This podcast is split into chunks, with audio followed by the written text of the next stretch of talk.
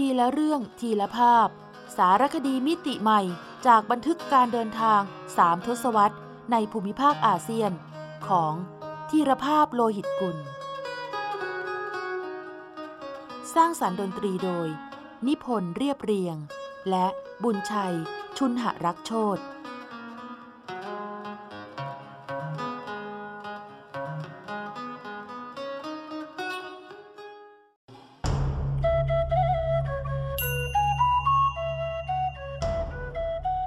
มนตราอาเซียนเปิดประตูใจสู่การเรียนรู้วิถีวัฒนธรรมเพื่อนบ้าน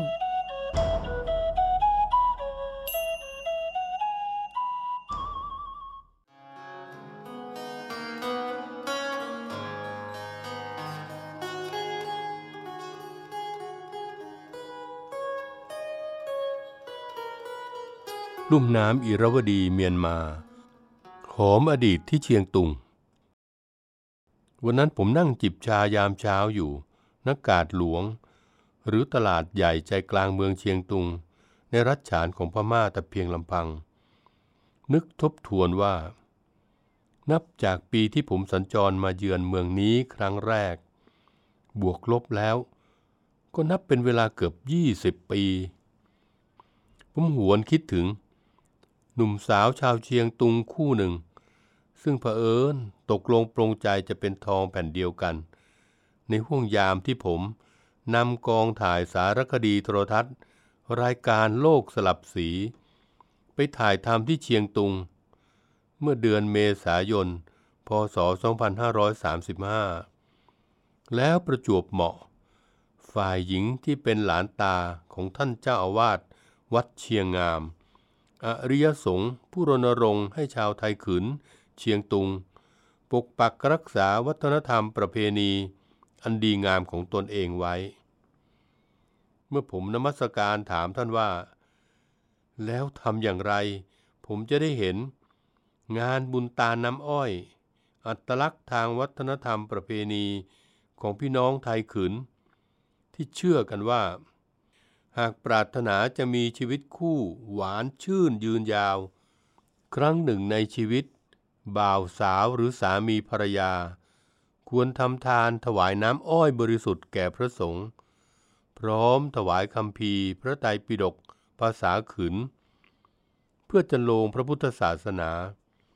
และอนุรักษ์การเขียนอักษรขืนไว้ให้ยั่งยืนหลวงพ่อผู้มีเมตตาได้ยินเช่นนั้นก็บอกว่าหลานสาวอาตมาเพิ่งแต่งงานพอดีก็เพียงกองถ่ายสารคดีช่วยสมทบทุนบ้างเพื่อให้งานบุญเป็นจริงจึงเป็นที่มาของงานบุญตาน้ำอ้อยของจายตุ้ยกับนางนวลหอมที่มีขบวนแห่พระไตรปิฎกน้ำอ้อยครัวตาลและดอกไม้เงินดอกไม้ทองยาวเหยียดราวกับจะมาร่วมงานกันหมดเมืองทำให้ผมตะลึงจนถึงกับสั่งทำธงไว้ส่งสัญญาณให้ขบวนเคลื่อนหรือหยุดเพื่อรอช่างภาพวิ่งเปลี่ยนมุมกล้องเพื่อจะได้ภาพหลายๆมุมมอง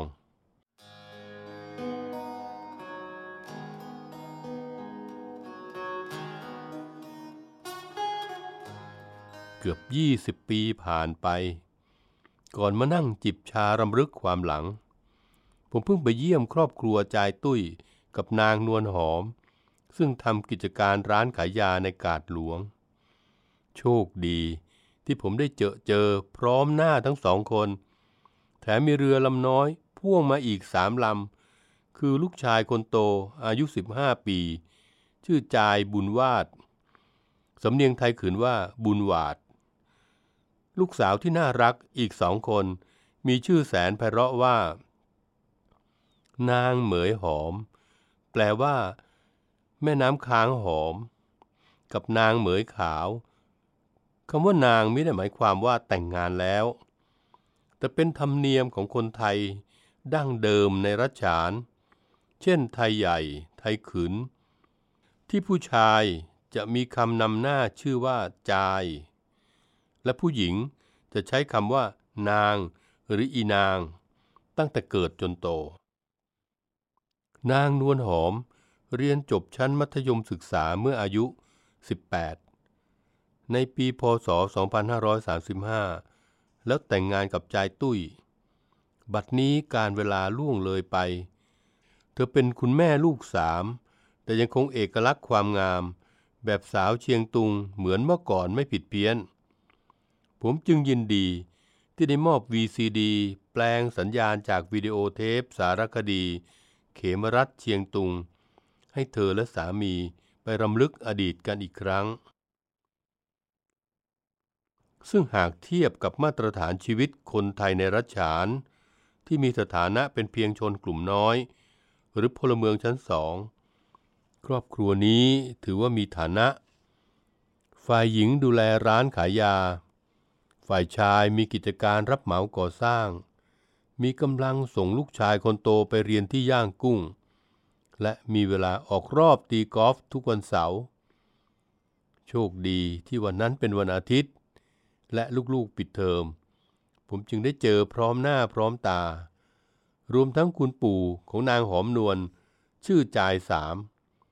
ท่านเคยเรียนหนังสือกับครูไทยสมัยที่จอมพลปพิบูลสงครามทรงทหารมายึดเชียงตุงเป็นจังหวัดหนึ่งของไทยชื่อจังหวัดสหรัฐไทยเดิมในช่วงพ.ศ. สองพันสี่ร้อยแปดสิบห้า ถึงพ.ศ. สองพันสี่ร้อยแปดสิบแปด คุณปู่จึงมีทั้งชื่อไทยขืนพม่าว่าอูสานเปและชื่อไทยว่านายฟองซึ่งไม่เคยลืมว่าอายุสิบสามฉันเรียนหนังสือไทยกับครูชื่อสวัสดิ์คุณครูดุแต่สอนให้เราเป็นคนดี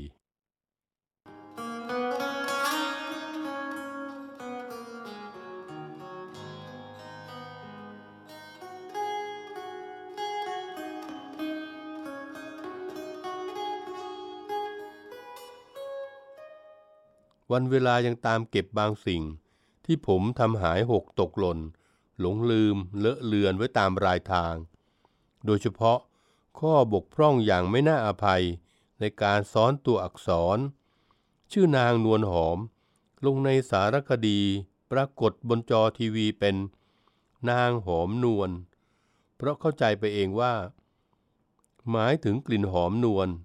แล้วเที่ยวชื่นชมโสมนัสกับใครๆว่าช่างเป็นชื่อแบบสตรีไทยดั้งเดิมอันแสนสุนทรีทว่าแท้ที่จริงเธอชื่อนางนวลหอมหมายถึงทั้งนวลและหอมแต่เธอก็ยอมรับว่าชื่อนี้มีน้อยคนส่วนใหญ่นิยมตั้งชื่อหอมนวลมากกว่าพาให้ผมใจชื้นเพราะพอมีข้อแก้ตัวได้บ้างที่สำคัญจายตุ้ยเล่าเรื่องที่ผมไม่รู้มาก่อนว่าถึงแม้ตาน้ำอ้อยจะเป็นงานบุญเอกลักษณ์ของไทยขืนเชียงตุงแต่นับตั้งแต่เขาจำความได้เขาเคยเห็นงานนี้แต่เฉพาะในภาพไม่เคยเห็นงานจริงๆเลยยิ่งไปกว่านั้นนับจากพ.ศ. สองพันห้าร้อยสามสิบห้า ที่มีตาน้ำอ้อยในงานแต่งงานของเขาแล้วก็ไม่เคยมีใครจัดอีกภาพสารคดีที่ถ่ายทำไปจึงถือเป็นภาพประวัติศาสตร์ของเชียงตุงในรอบสามทศวรรษเป็นอย่างน้อยอาจเป็นเพราะปัญหาเศรษฐกิจจึงไม่มีใครจัดงานใหญ่ๆอย่างนี้ได้ซึ่งต้นเหตุสำคัญคืออำนาจรัฐเผด็จการทหารพม่าที่ไม่ใส่ใจความทุกข์ยากของประชาชนโดยเฉพาะประชาชนชั้นสองคือชนกลุ่มน้อยอย่างพวกเขานี่เป็นความจริงที่ฝังลึกในใจชาวเชียงตุงแต่ยากที่จะแสดงออกให้ผู้มาเยือนได้รับรู้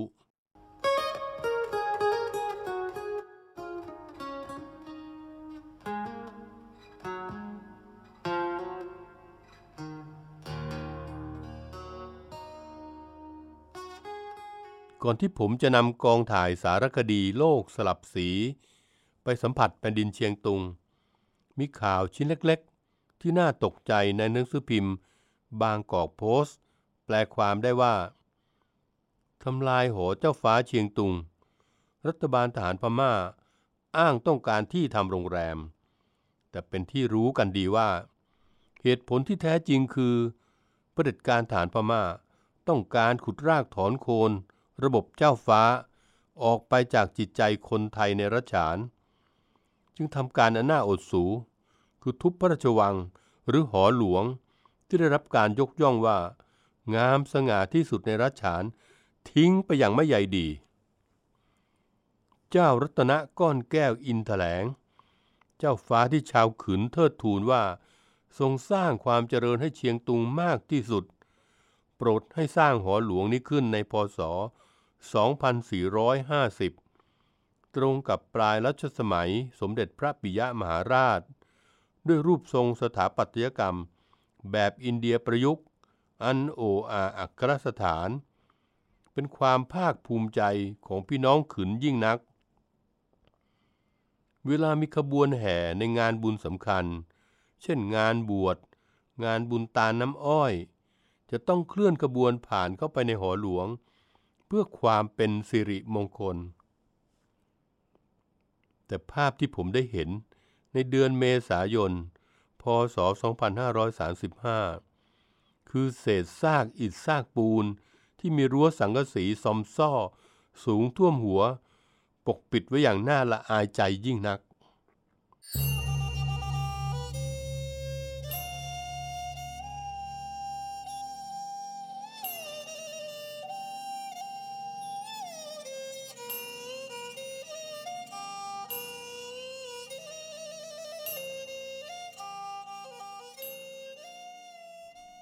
นี่อาจเป็นคำตอบว่าเหตุใดจึงมีชาวขืนค่อนเมืองเชียงตุงแห่มาร่วมขบวนตาน้ำอ้อยของจารย์ตุ้ยกับนางนวลหอมคับข้าง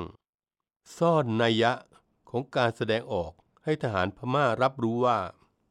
พลังศรัทธาที่จะปกปักรักษาวิถีวัฒนธรรมของตนเองไว้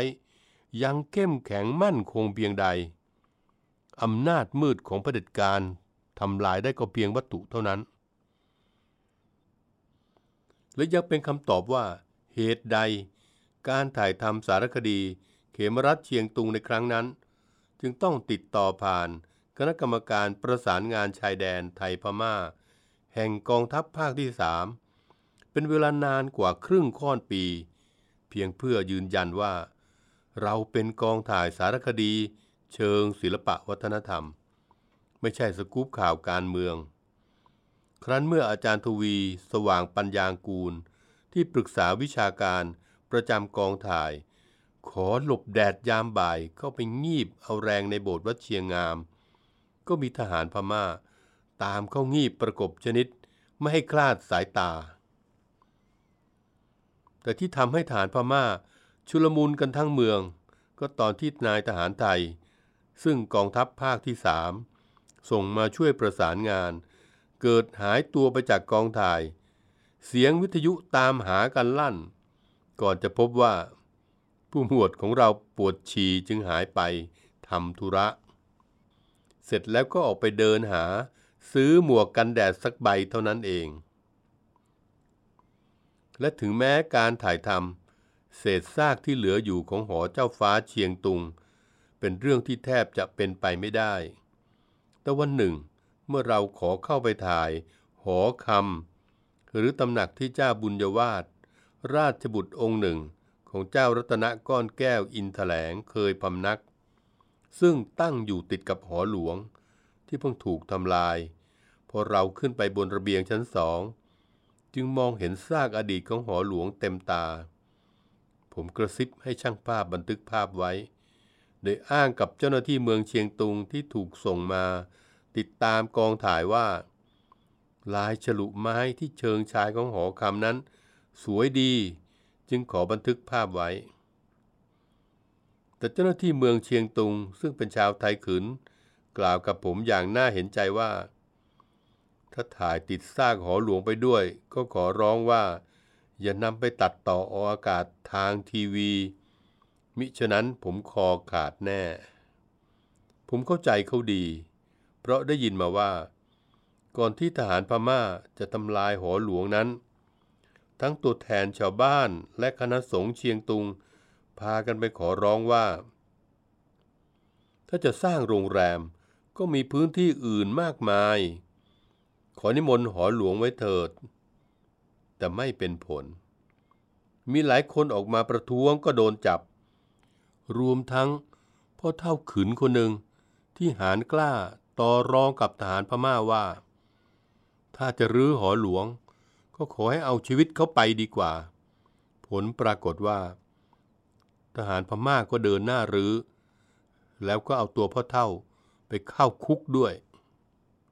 ได้ยินได้ฟังเรื่องนี้แล้วได้เห็นภาพถ่ายหอหลวงอันสง่างามที่ชาวบ้านแอบขายกันในตลาดมืดก็ยิ่งเศร้าสลดถ้าอวิชชาของความกลัวไม่ครอบงำจิตใจ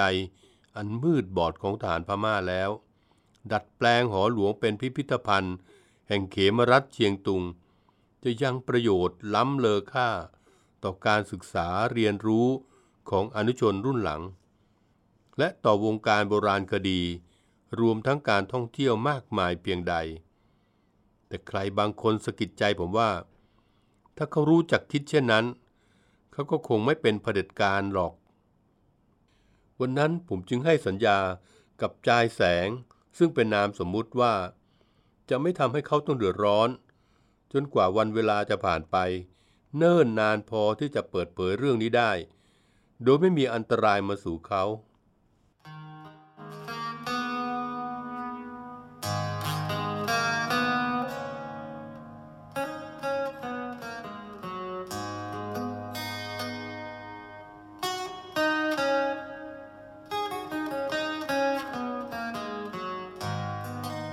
หลังผมกลับจากการถ่ายทำสารคดีที่เชียงตุงได้ไม่นานรัฐบาลทหารพม่าที่ย่างกุ้งก็เปลี่ยนนโยบายจากพุทธสังคมนิยมมาเป็นเส้นทางสู่ทุนนิยมเปิดรับทุนต่างชาติส่งเสริมการท่องเที่ยวเชียงตุง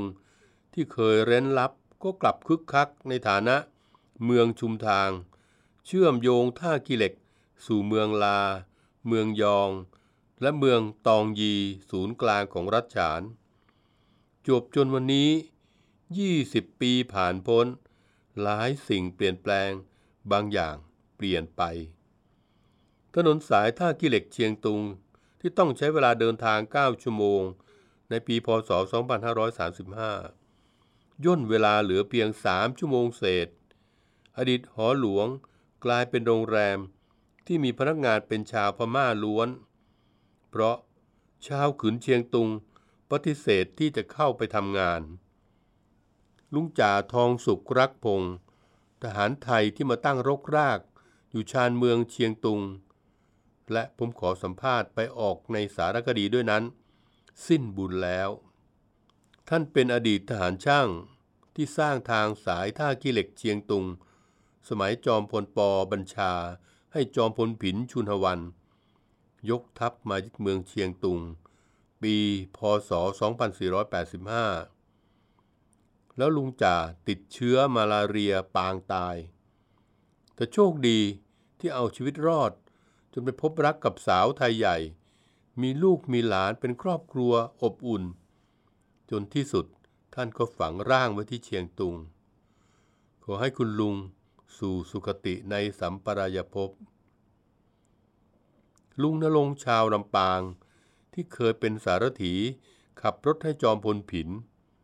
ในฐานะข้าหลวงใหญ่ปกครองเชียงตุงขับดีจนเจ้าบุญวาทขอตัวไว้รับใช้กระทั่งราชบุตรลาจากโลกไปลุงณรงค์ยังคงเฝ้าหอคำไว้สุดความสามารถพบกันล่าสุดท่านยังขยันปลูกต้นไม้เหมือนเดิมแต่เรี่ยวแรงเริ่มโรยราสุขภาพถดถอยเพราะย่างเข้าแปดสิบเศษแล้วขอให้ลุงรักษาสุขภาพนะครับอะไรอะไรเปลี่ยนไปตามกาลเวลายกเว้นแต่ศรัทธาที่ยังคงมั่น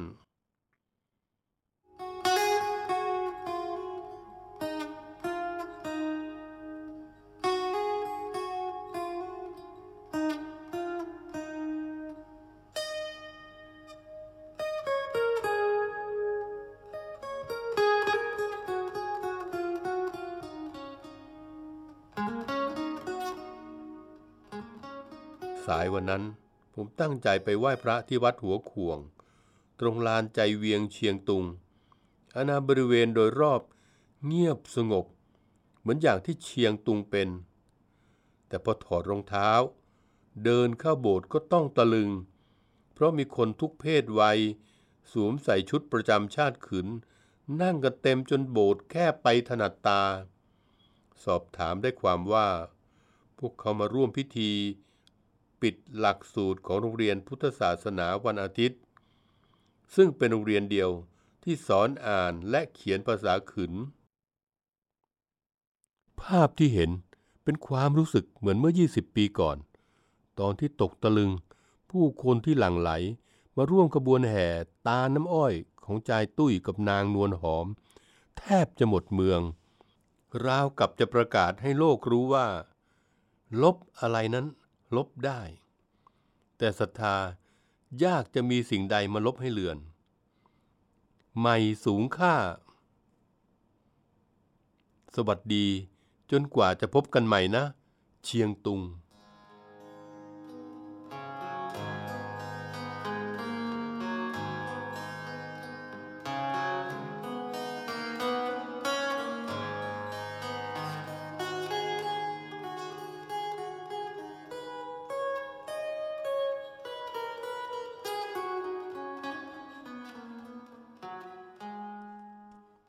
รอยอดีตเขมรัฐตุงกบุรีเชียงตุงเป็นหัวเมืองทางตะวันออกของรัฐฉานประเทศพม่ามีตำนานเล่าขานว่าเมื่อกว่าแปดร้อยปีก่อนเกิดมีน้ำท่วมบริเวณนี้แล้วตุงคฤษีแสดงกฤษฎาพินิหารอธิษฐานให้น้ำไหลออกไปยังลำน้ำขืนเหลือแต่เพียงหนองน้ำกลางเมืองเรียกกันว่าหนองตุงหรือหนองตุงที่มาของชื่อเชียงตุงซึ่งต่างกับดอยตุงที่แปลว่าดอยธงเชียงตุงหรือเขมรัฐตุงกบุรีมีความหมายว่าเมืองแห่งฤาษีตุงอันมีแต่ความสุขเกษมสำราญเป็นถิ่นฐานของชนเผ่าไทยดั้งเดิมที่เรียกตนเองว่าไทยขืนตามชื่อลำน้ำขืนที่ไหลมาหล่อเลี้ยงเมือง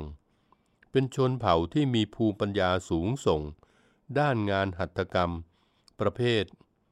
แลกเกอร์แวร์หรือเครื่องขืน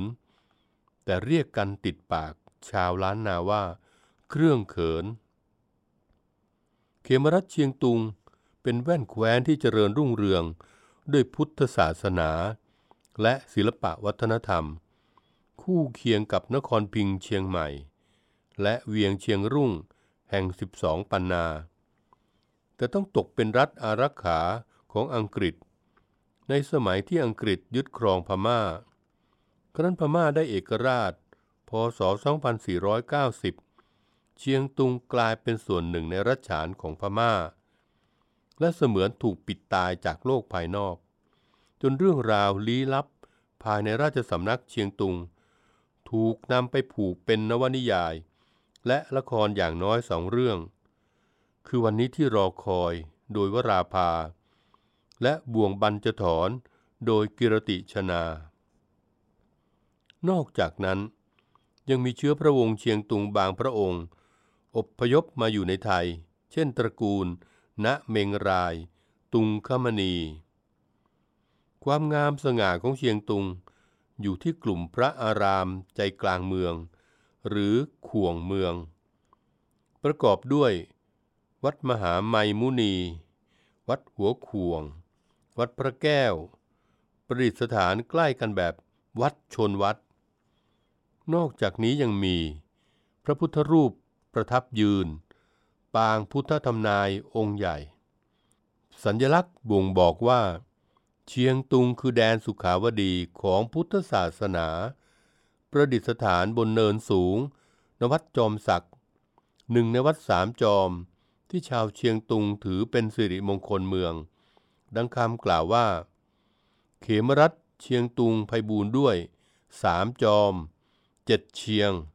เก้าหนองสิบสองประตูซึ่งบนจอมศักดิ์ยังมีพิพิธภัณฑ์เชียงตุงจัดแสดงวิถีวัฒนธรรมชนเผ่าแห่งรัฐฉานให้ชมด้วย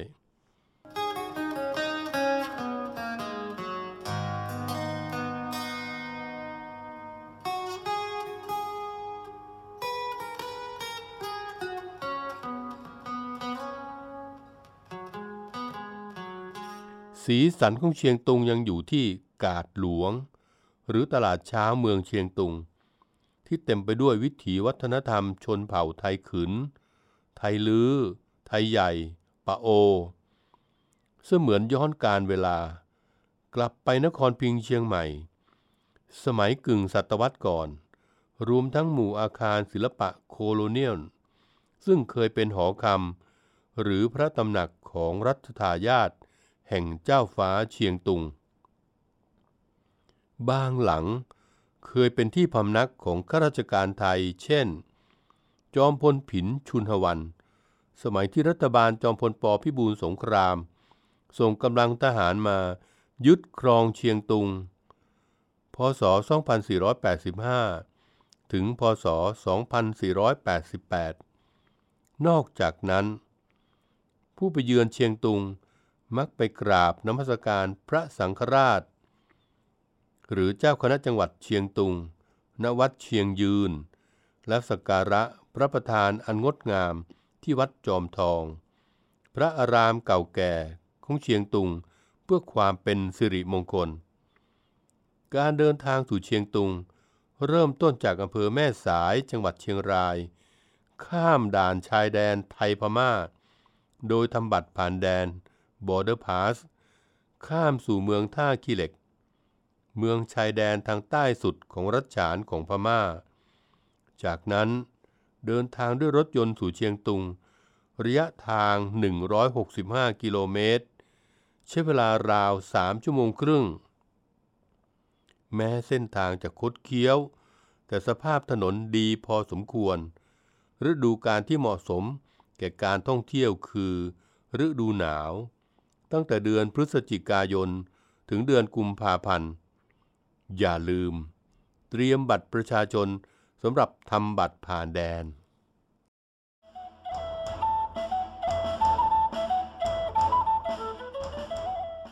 ซอกแซกอาเซียน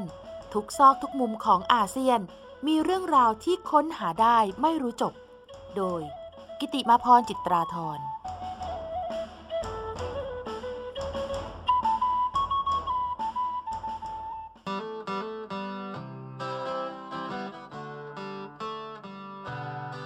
เวเมืองมรดกโลกทรงเสน่ห์เวอดีตราชธานีของเวียดนามกลายเป็นเมืองหลวงทางการท่องเที่ยวนับตั้งแต่องค์การยูเนสโกประกาศขึ้นทะเบียนเป็นเมืองมรดกโลกทางวัฒนธรรมของมนุษยชาติในปีพ.ศ. สองพันห้าร้อยสามสิบหกนะคะขณะที่ฮานอยคือเมืองหลวงอย่างเป็นทางการและโฮจิมินห์ซิตี้หรือไซงอนคือหัวเมืองการค้าของภาคใต้เมื่อมาถึงเวเราพบเห็นสตรีสวมชุดประจำชาติอ่าวใหญ่มากกว่าเมืองอื่นๆเพราะเวเป็นเมืองที่ให้กำเนิดอ่าวใหญ่การนิยมสวมใส่ในชีวิตประจำวันจึงสะท้อนความภาคภูมิใจในเอกลักษณ์ชาติเพราะเมื่อกว่าสองร้อยปีก่อนชาวไดเวียดพยายามหนีห่างจากเงาทมึนของจักรพรรดิจีนจึงขยายอาณาเขตจากตอนเหนือลงมาเบียดขับชนชาติจามเจ้าของดินแดนเดิมเพื่อยึดพื้นที่ยุทธศาสตร์บริเวณนี้สถาปนาราชวงศ์เวียนตั้งเวเป็นราชธานีแล้วเปลี่ยนชื่อจากไดเวียดเป็นเวียดนามซึ่งมีความหมายว่าคนของภาคใต้ค่ะ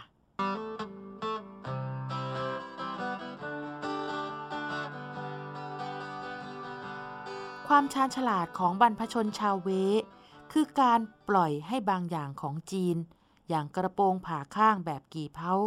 กับเสื้อคอปิดแบบจามหลงเหลืออยู่ในรูปลักษณ์ของสิ่งที่พวกเขาคิดค้นขึ้นเป็นนวัตกรรมใหม่นั่นคือชุดอ่าวใหญ่ชุดประจำชาติของเวียดนามที่ยังพบเห็นได้ในชีวิตประจำวันเช่นเครื่องแบบนักเรียนมัธยมแอร์โฮสเตสพนักงานออฟฟิศค่ะรวมถึงน้อนหรืองอบยวนที่ใช้ประโยชน์ได้ครบวงจรตั้งแต่กันแดดกันฝนกันหนุ่มๆใช้สายตาแทะโลมใช้รองนั่งใช้ตักน้ำดื่มไปจนถึงใช้ใส่บทกวีบอกความในใจจีบกันจนกลายเป็นเอกลักษณ์ของชาวเวียดนามในสายตาชาวโลกน้อนก็มีต้นกำเนิดจากเว เมืองแห่งกวีนักปราชญ์และคนช่างประดิษฐ์คิดสร้างกล่าวได้ว่าเวคือเบ้าหลอมวัฒนธรรมของเวียดนามและเมืองมรดกโลกทรงเสน่ห์ที่ใครๆก็อยากไปเยือนนะคะ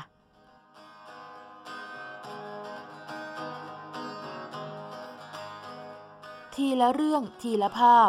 สารคดีมิติใหม่จากบันทึกการเดินทางสามทศวรรษในภูมิภาคอาเซียนของธีรภาพโลหิตกุลสร้างสรรค์ดนตรีโดยนิพนธ์เรียบเรียงและบุญชัยชุนหรักโชติ